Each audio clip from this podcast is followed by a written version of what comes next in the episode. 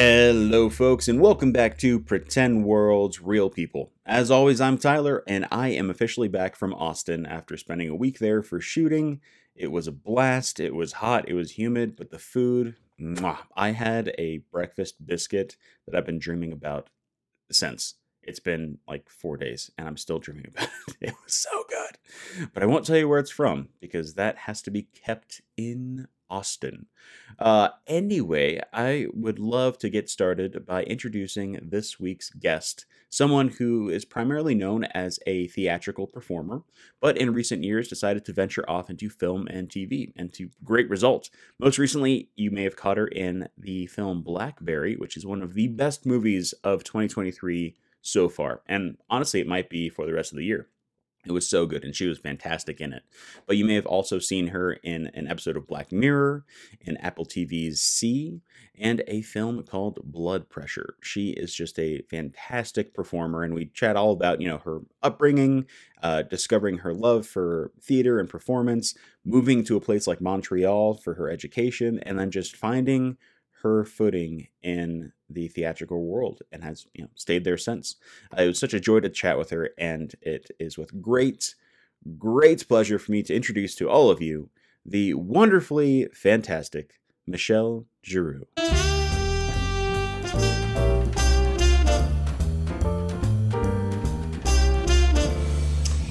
My name is Michelle Giroux. I am an actor in both television and film and theater. My background is mainly in the theater. Um, I'm from Toronto originally and went to theater school in Montreal. And um, not long after, came to the Stratford Festival in Stratford, Ontario, Canada, which is now my home. And it's a, a classical theater company where I've spent 14 seasons. Um, but then also um, later in my career, I went to the Canadian Film Center to study acting there. And um, so in my later years, I kind of branched into TV and film as well. And then I moved between kind of the three mediums. Yeah. Wow. Yeah. I, I really do have to to touch on where this started for you. When did you realize you wanted to become maybe not a, a working artist, but you wanted to be involved in theater or some sort of entertainment media? When did that start for you? It started really young, I think. Um, I went to a, a, great high school in Toronto that had um, a fantastic drama program for kids starting in grade seven through to 13. And I had two amazing women who, who ran that program, Angie Silverstein and Jane Charney, who really had a, a very direct impact on, on um, you know, my love of the theater and um, we were a very enthusiastic grade. Like a, a lot of us really liked drama and um, loved spending our time with them and learning from them.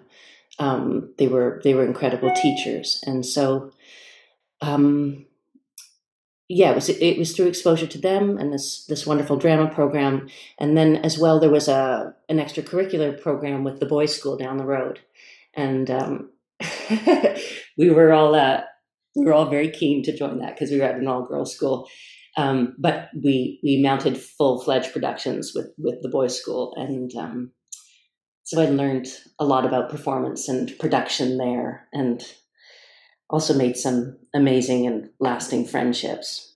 Um, yeah, and then um, I remember fa- deciding I was going to fast track through high school. I was going to do my twelve and thirteen year at the same time because I was I was very very keen to pursue this as a career.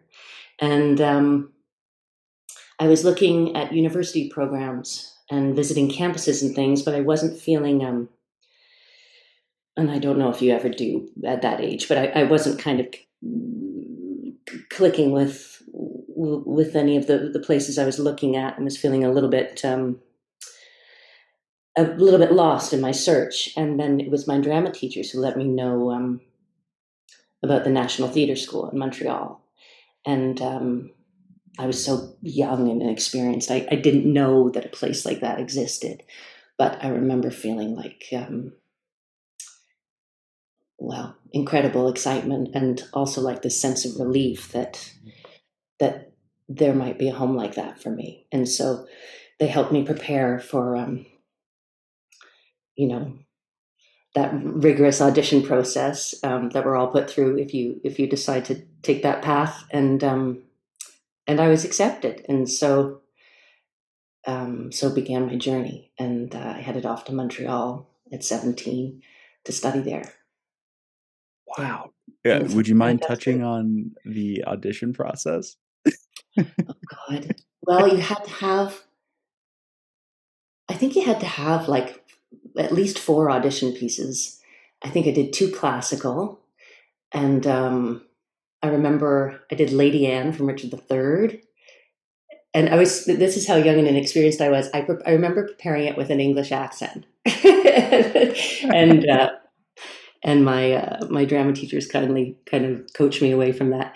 Um, so it was, you know, uh, that was the beginning of my journey of speaking classical text in your own voice you know finding finding your own voice inside of shakespeare.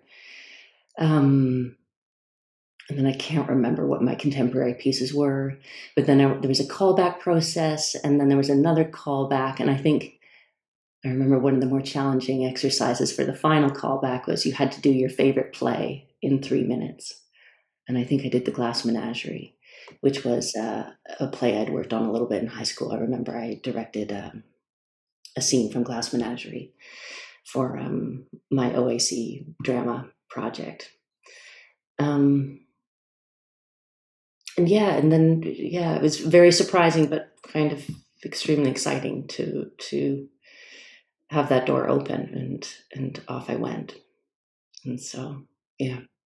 Wow, I I mean that's a lot for any performer trying to get into school, but also being at 17. That's that's a lot just writing on clearly being accepted and i'm curious to to see what about the previous schools didn't necessarily click with you? What what didn't you like about their either their uh, not necessarily their programming but what about it maybe atmospherically didn't gel with what you were looking for?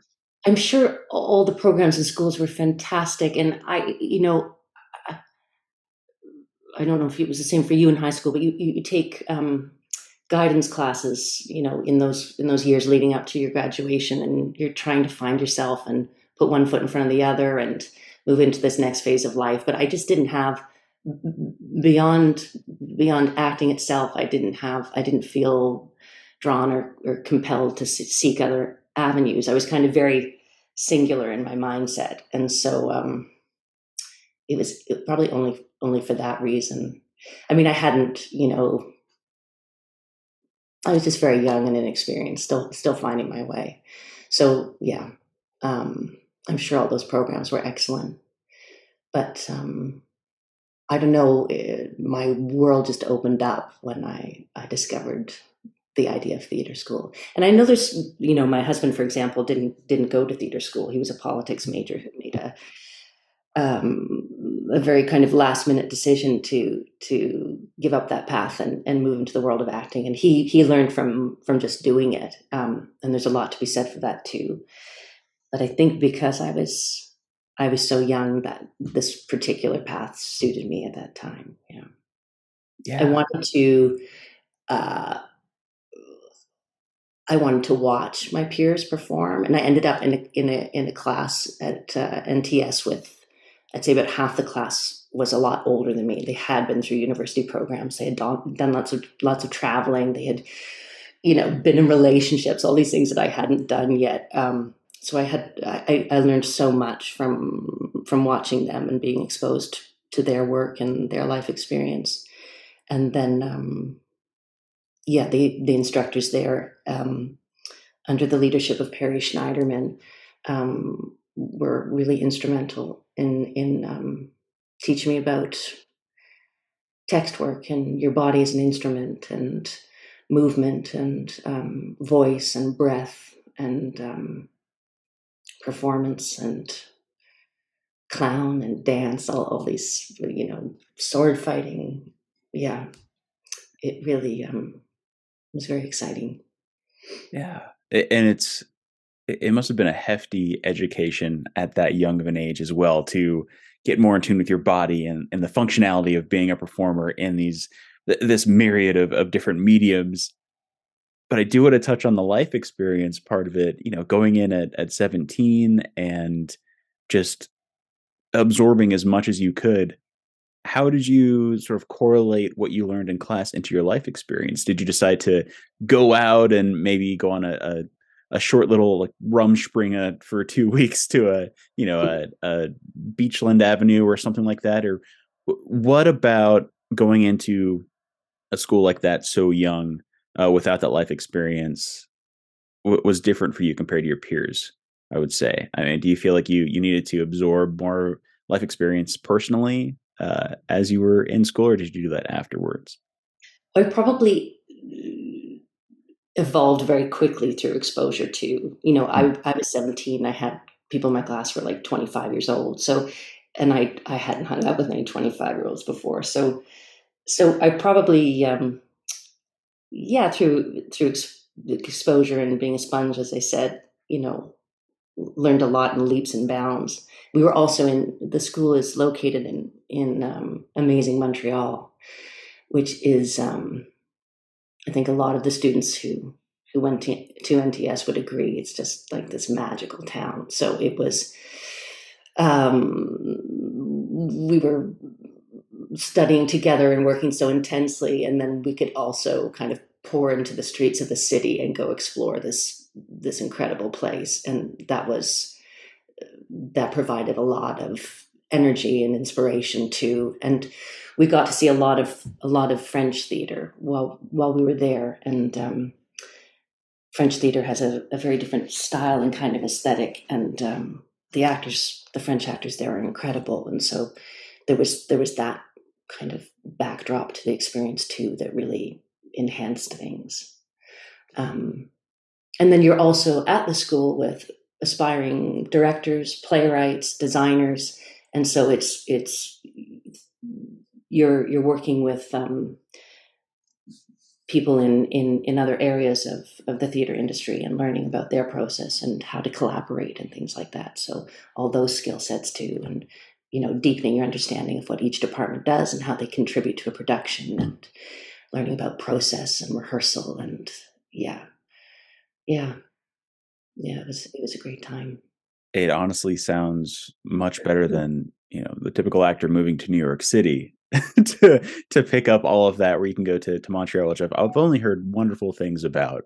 Uh, I do want to touch on your not necessarily your family, but was there a support with this choice of a career? Did you have a, a backup plan? What was it like approaching your parents and saying, "I'm going to, you know, become an actor.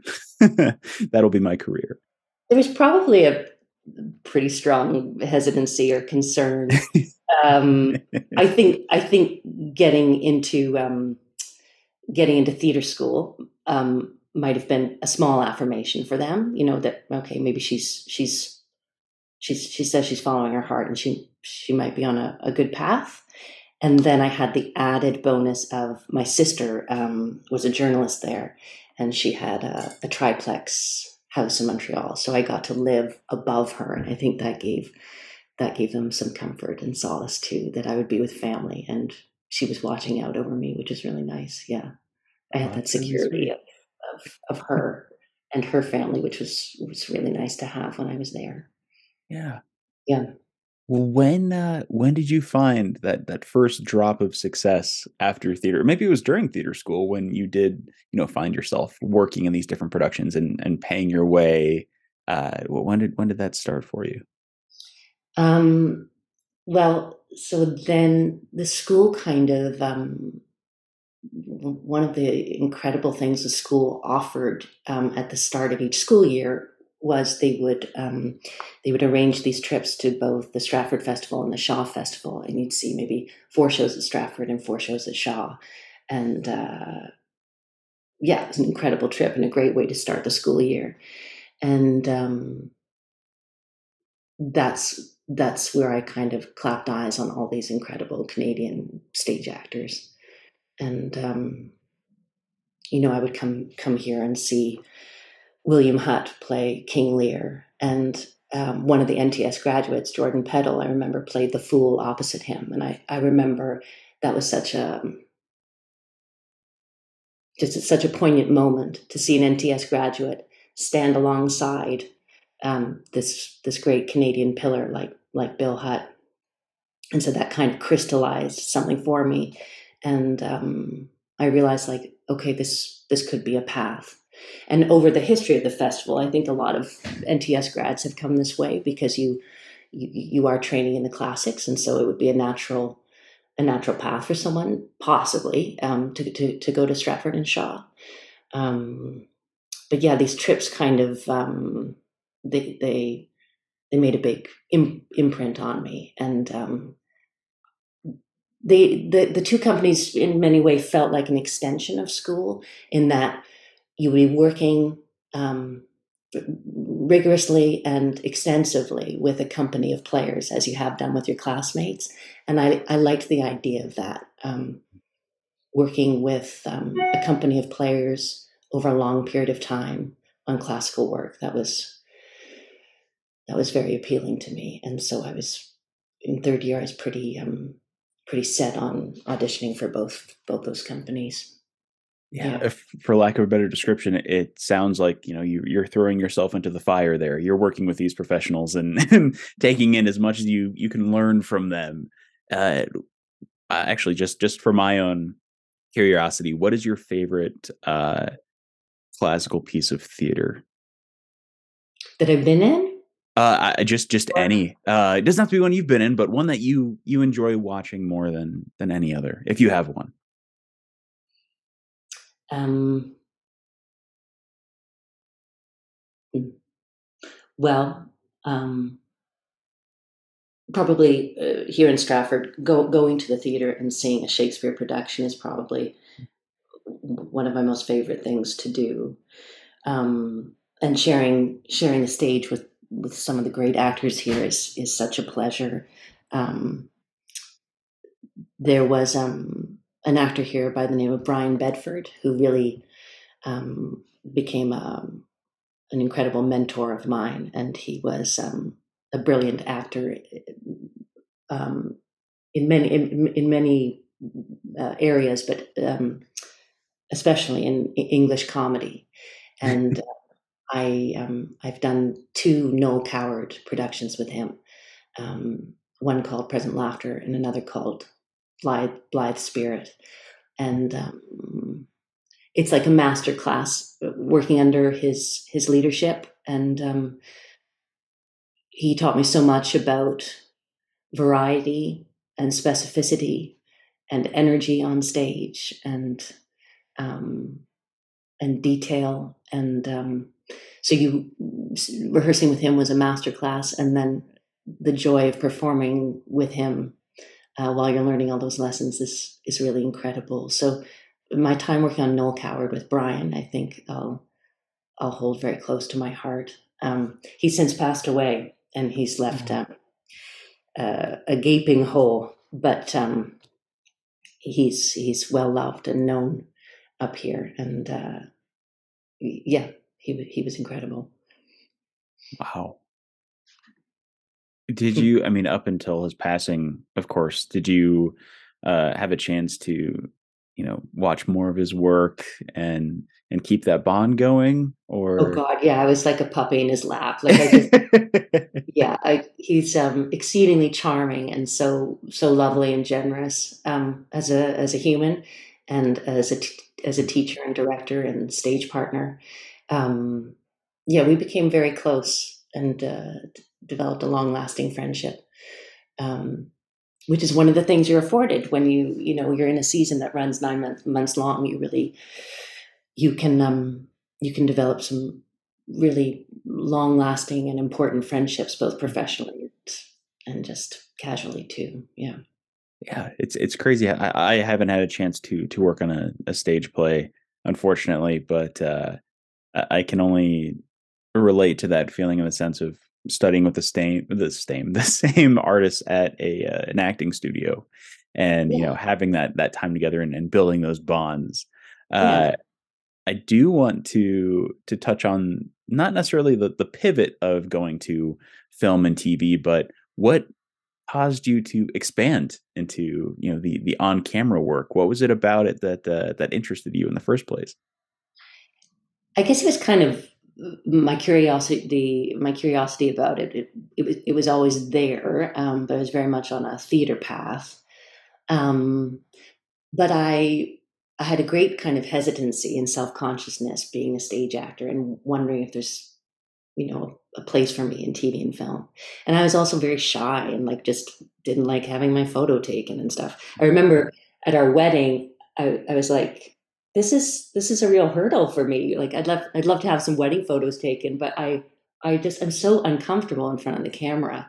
And I remember that was one of the first times I, I kind of brought that into focus. I was like, I have to get I have to get over this. I have to find a way of just being being natural and let letting the the the camera kind of capture these these these moments that I want to cherish for the rest of my life. So that was this funny little exercise. But then, um, and it, I guess it kind of worked to a, to a degree. But then, yes, there's this amazing film school called the Canadian Film Center, founded by Norman Jewison up here in Toronto. And um, they had a directing program and a producing program and a screenwriting program.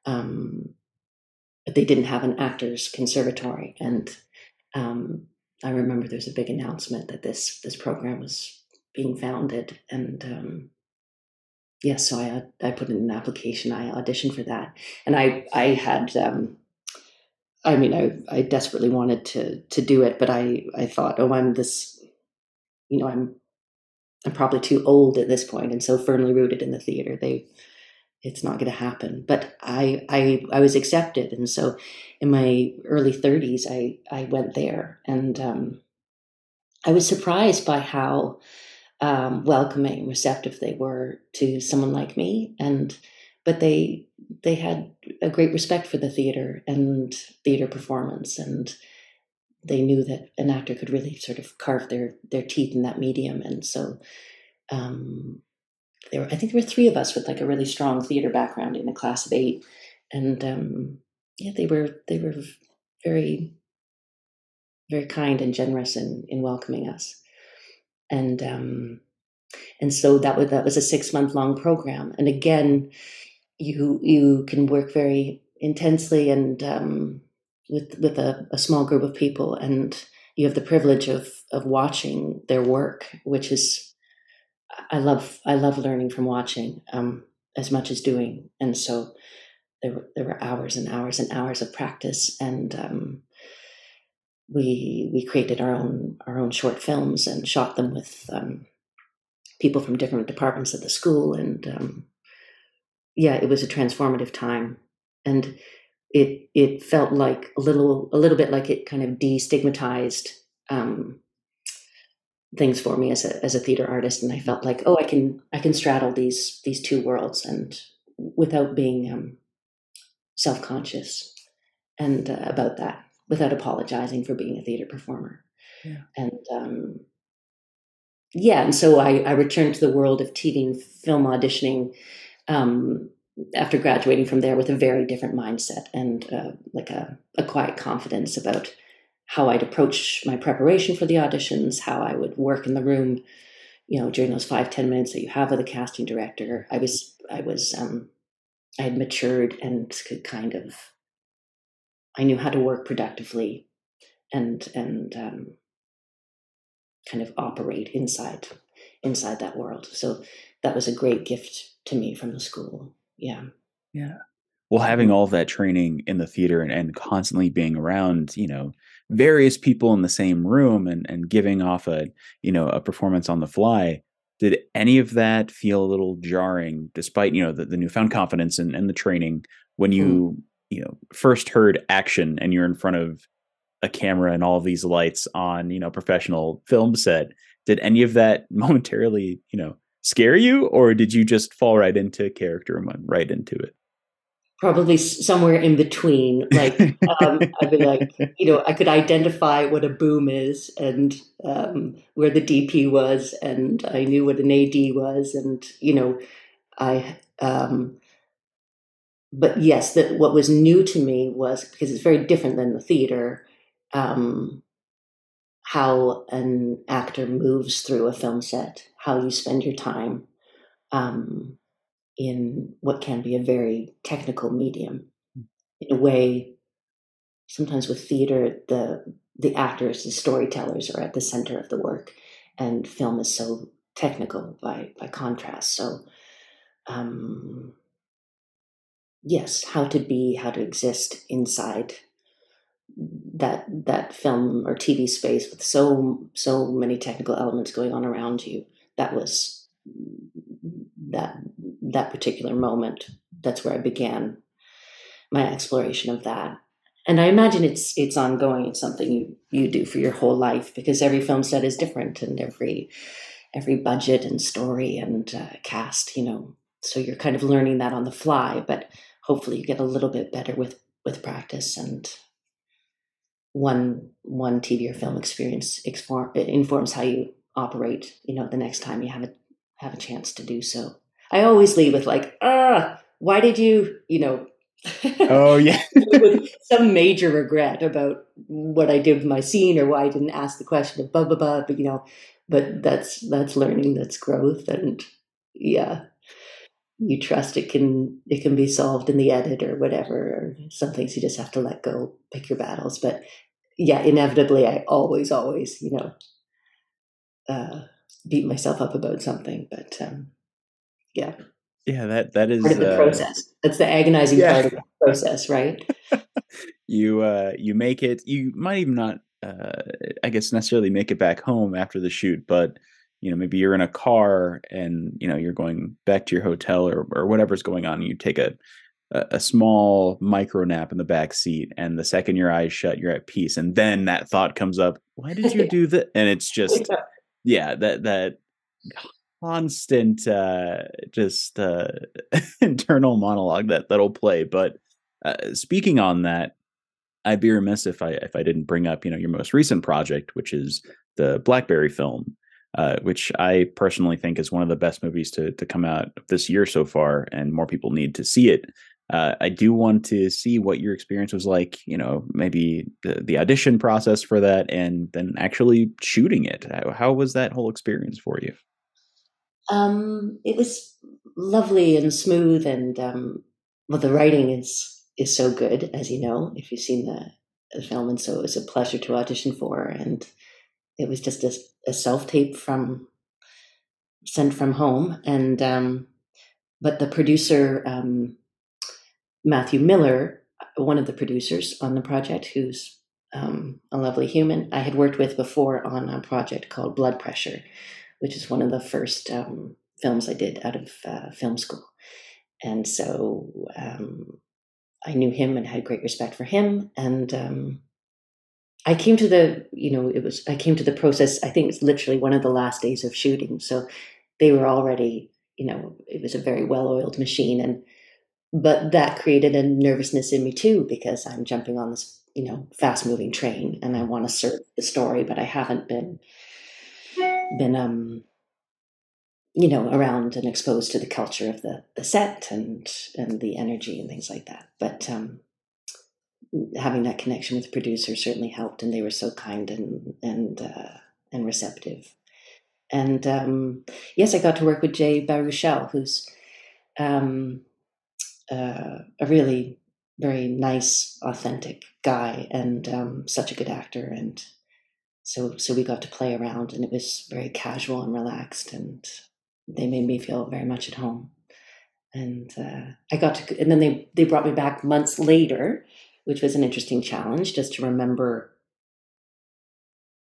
remember the world and remember you know what makes this woman tick and the stakes of the the story and things like that that was a good good little exercise to jump back on. It must have been, uh, I'm guessing, but like two two or three months later. So, um, and then I I went to the premiere, which was a really exciting launch in Toronto, and uh, yeah, it was a, a pleasure to be a part of. It's a great it's a great Canadian story. Yeah. Yeah. Yeah. I, I had no idea. Uh, I had a Blackberry for a small period of time in college, and I had no idea they were a Canadian company.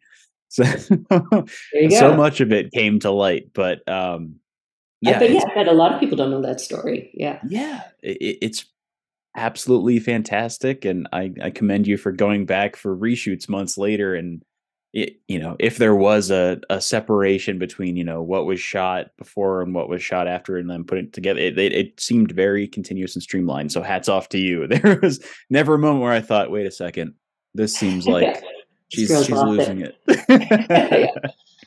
uh, as we, uh, we, we get closer to the end of this uh, episode, I do have to ask you if you have a party story you could share with our listeners, uh, something that has occurred throughout your you know your stage career your film career uh so, something i mean it's usually pretty funny could also be scary could be uh just a little bit jarring but uh just an experience you had that stands out so immensely you could easily recant it amongst friends at a party.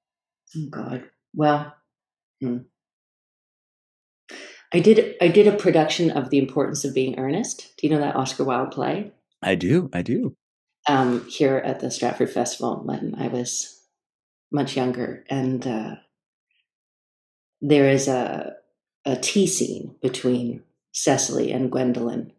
Um, I think it's Act Two, and um, we had these beautiful frocks, and um, it's a the scene um, in our production took place in the garden with these beautiful topiaries and um, the sound of birds tweeting in the background and things. Um, and there was a terrace and yeah, topiaries and anyway, a giant set behind us. And she and I were each on benches on either side of, of the stage. I remember having, yeah, tea and sandwiches and um, it's a real sparring scene and you have to be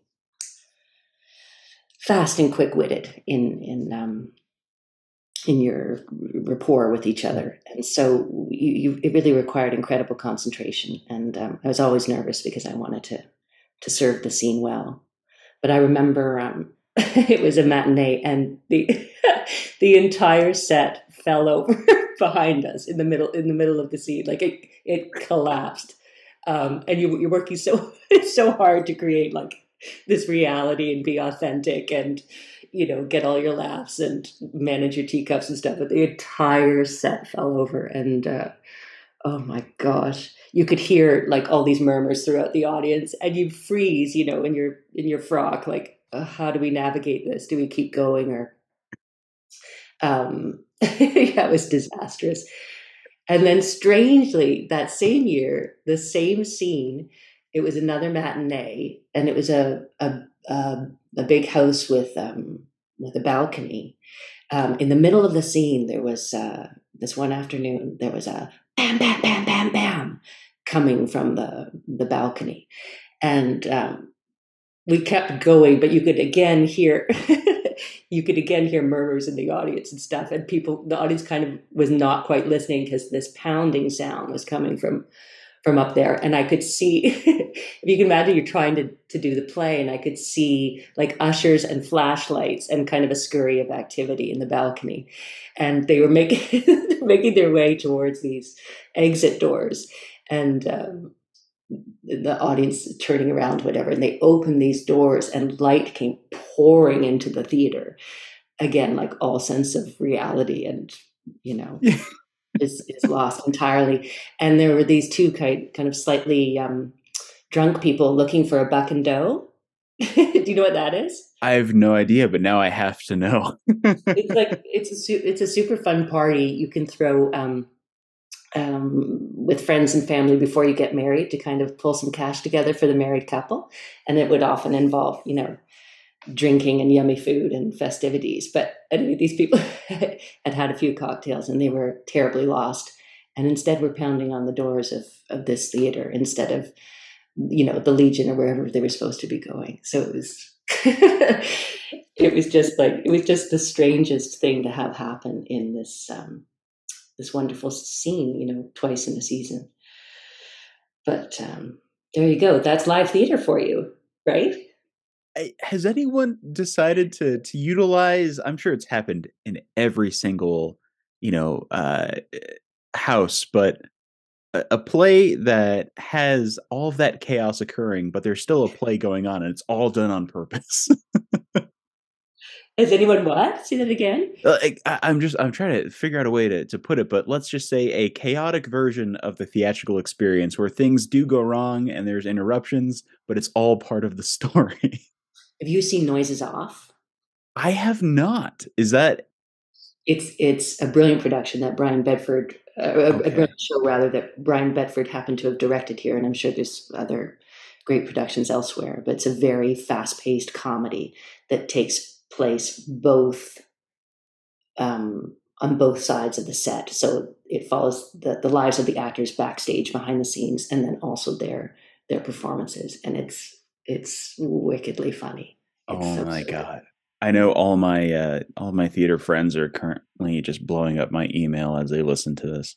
Uh, saying you haven't seen noises off uh, okay cool well i wrote that down next time i have a chance to watch it i definitely will because that sounds amazing um, moving into the, the, last few questions i have for you i, I do want to ask you do you have any advice or maybe some uh, some points of wisdom you've personally held on to during your career that you could pass on to our listeners anything that's that's helped you specifically how much time do you have no, I'm just kidding. Um, uh, well, it it changes and it's mm. ever evolving. You know, I, I I sometimes teach and coach like third years, people who are about to step out into the industry, and um, I guess one thing I would offer because it's been a comfort to me um, is um, like participate in the culture. Go see plays. Go see lots of plays.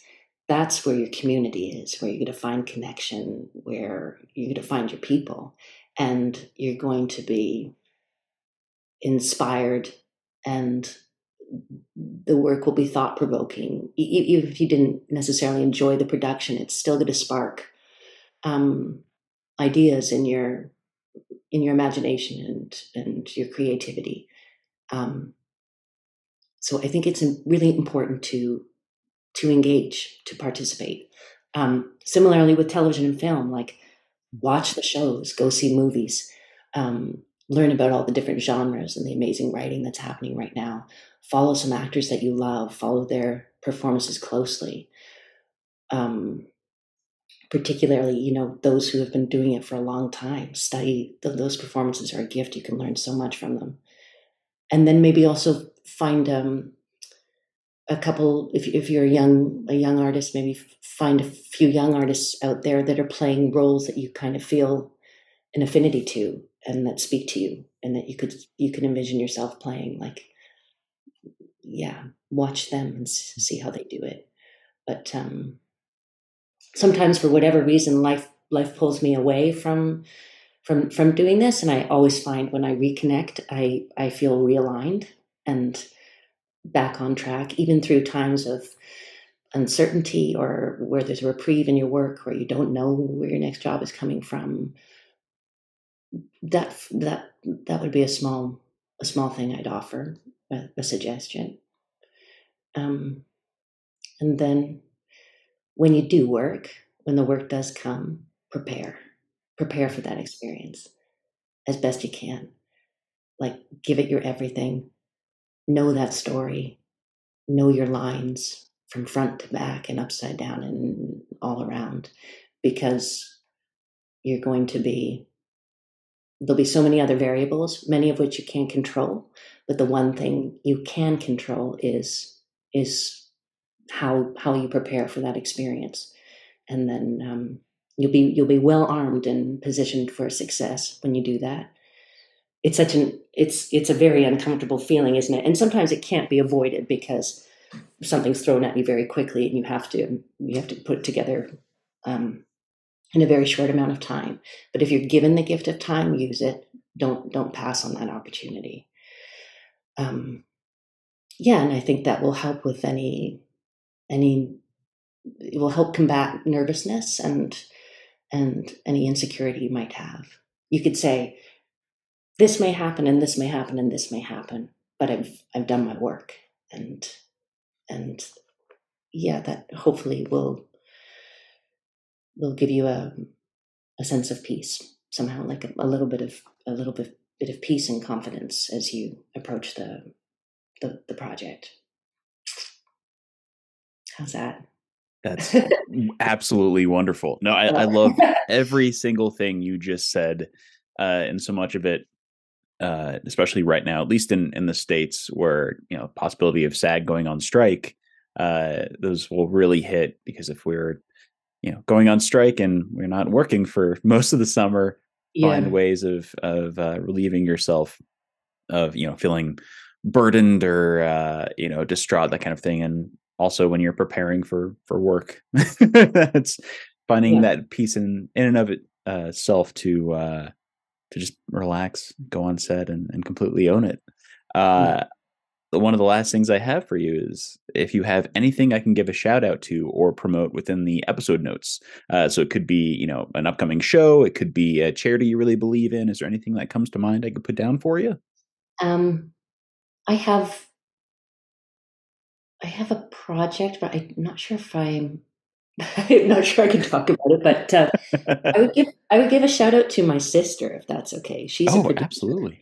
She's a producing partner on a series called Little Bird, which has just launched on Crave. It's their first original drama, um, and uh, the first episode is is available to watch. And um, I went to the the premiere here in Toronto, and um, it's really it's really beautiful another amazing canadian project and if you like going to the theater here at stratford it's opening week and so there's some great work being done um, i just went to see my husband's um, preview of much ado about nothing uh, starring graham abbey and maev beaty and directed by the amazing chris abraham it's it's a really fantastic production and um, Spamalot just opened, as did another play called Casey and Diana.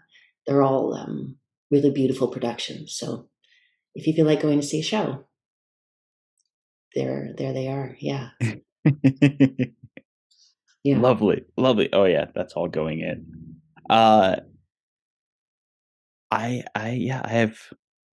I think I'm out of uh, out of questions. I have one more thing to do before we uh, we conclude this recording, but this has been a, a, an immense pleasure chatting with you and talking to you about theater, your love for theater, your your career. It's just that this is why the show exists. Uh, I just I love talking to artists, and I can I can hear the passion coming out of your voice, and it's just uh, it's been wonderful. Um, I have one more thing to do, and it's what I like to call an awkward goodbye, uh, based loosely on I'm a scene sure from Wayne's World yeah. An awkward Zoom goodbye. I think I oh, got it. Yeah. Yeah, I you know what? I should make it a little harder in the future because I think uh, as actors, you know, if you have an online callback over Zoom, nothing's more awkward than when they say, "Okay, thank you," and you can't just walk out of the room. You have to smile and search for the bar. yeah. yeah. well, Sorry, I interrupted you. Okay, so how do you do oh, it? no, no, no. Um, all I'm going to do is I'll give you a silent three, two, one countdown, and when I point to the camera, just give me your best verbal and visual awkward goodbye, and I will stop the recording from there. Does that sound good? So it's to the camera. Yes. Oh, yes. Okay. you got an this. awkward goodbye. Awkward goodbye. All right, Michelle. Here we go. In